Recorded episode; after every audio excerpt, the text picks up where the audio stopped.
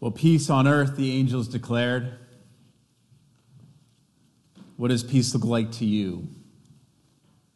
I know for me, I, I know that we often just tend to think of our happy place, don't we? When we think about peace. For me, it's, it's when my kids are content and getting along and when they're listening well and obeying. And they may be chattering some, but otherwise our house is quiet as we're winding down for the night. That's one of the happy places. Or I love the outdoors, and so I think of a chilly day in the woods where I'm more aware than any other place of my breathing and my surroundings and my body and my senses. That's another happy place. But maybe you're more of an extrovert. And so maybe for you, peace, maybe a happy place looks like a room full of people having a good time, satisfied, enjoying each other's company. Maybe it's the plans, it's the preparations, it's everything working out well, maybe better than you could have imagined. It's everyone being together without there being any argument or, or ill will or any of that. We all know it when we feel it, don't we?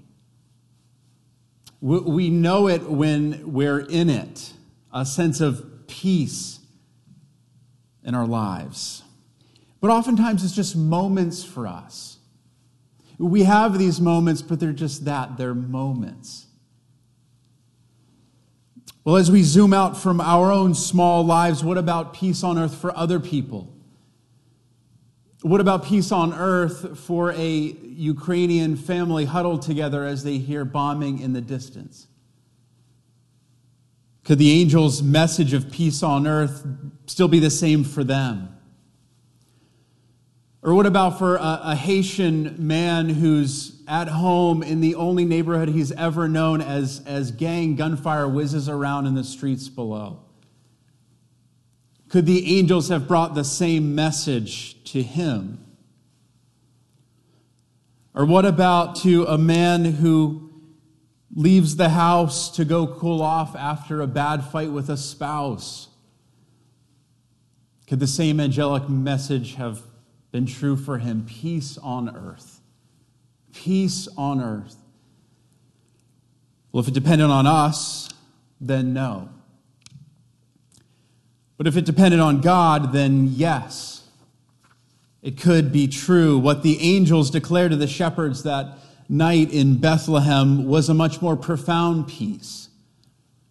This peace, it, it transcends our, our happy place, our happy moments, our circumstances, because it's a lasting peace that they announced. It's an enduring peace that they announced that night. Verse 14 of Luke chapter 2 the angels appear to the shepherds, an angel and then a host of angels, saying, Glory to God in the highest, and on earth peace to those on whom his favor rests. So, this birth of Jesus Christ was, was two things. It was first glory to God and then it was peace on earth to those on whom his favor rests. But it's first glory. Glory to God, praise to God, honor to God, thanksgiving to God. But why was this birth glorious? I mean, after all, so many things around this birth didn't seem particularly glorious. Mary and Joseph were unmarried. The baby Jesus has to be laid in a feeding trough in a stable, a place that's dirty where the animals were. This all happens in little old Bethlehem, of all places. So, why was it glorious? Well, it was glorious because God proved true. God made good on his promise which all of the law and all of the prophets had pointed to the promise to send a Savior, a deliverer, a Messiah. God was, was showing that He was faithful to His commitment to this world and to you and to me in doing this. Prophet Isaiah put it this way several hundred years before the time of Christ. Isaiah 9 6 For to us a child is born, to us a son is given, and the government will be on his shoulders. And he will be called Wonderful Counselor, Mighty God, Everlasting Father, Prince of Peace. This, this Messiah, this Jesus, he's not only uh, Savior, he is King. And so this is glorious because he is bringing a new kingdom into this earth. In Jesus, God himself has taken on flesh and God the Son, Jesus Christ. But why? Why does he do it? He does it to secure for you and for me a lasting peace, an enduring peace, a peace not dependent on our circumstances or our trials. So it's first glory to God. Glory to God, and the result is a peace for us.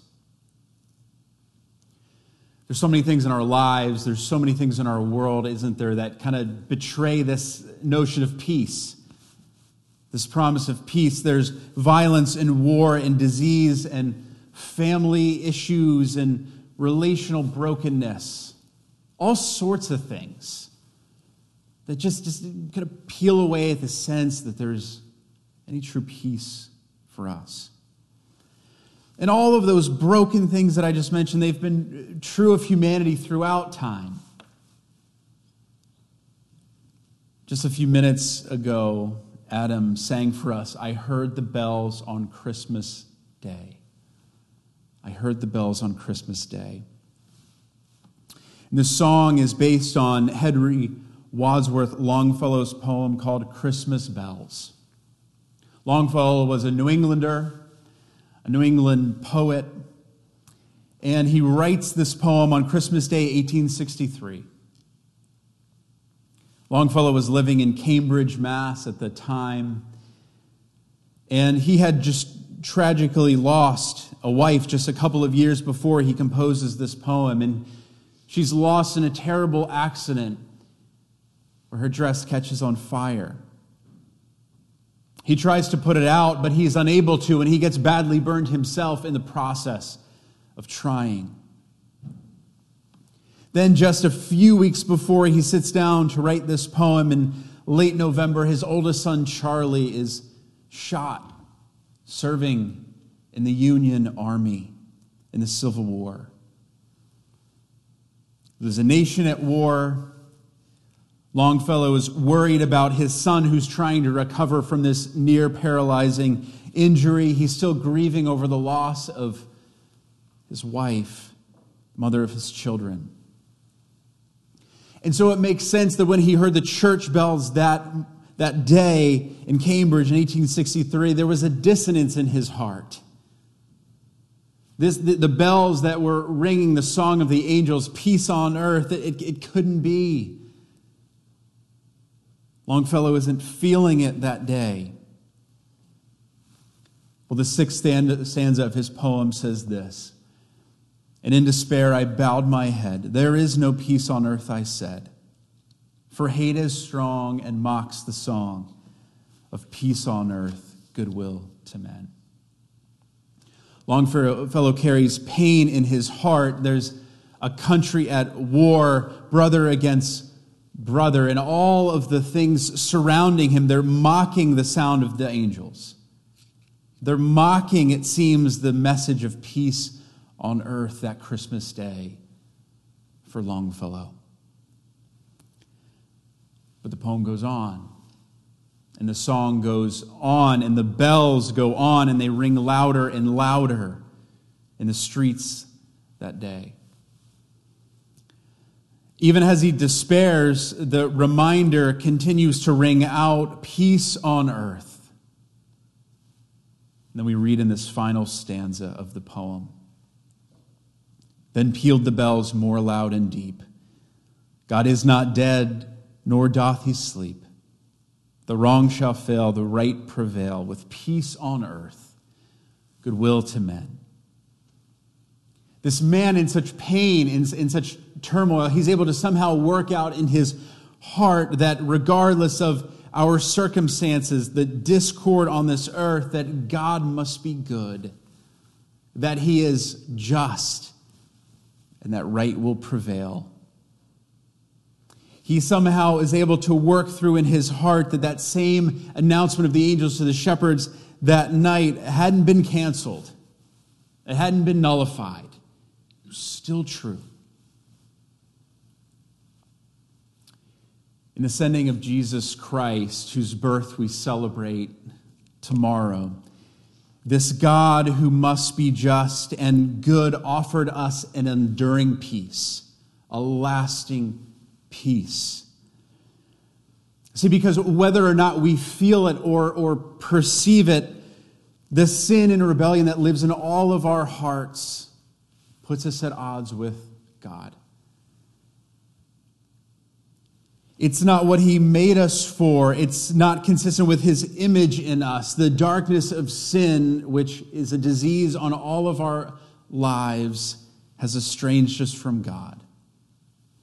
There is an enmity between us and God.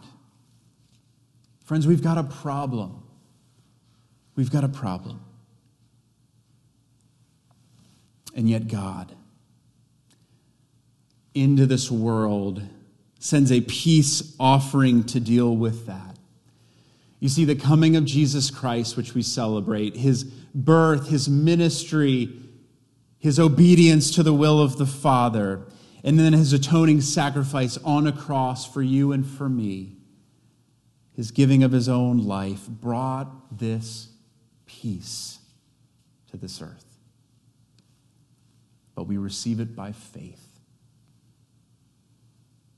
The Apostle Paul puts it this way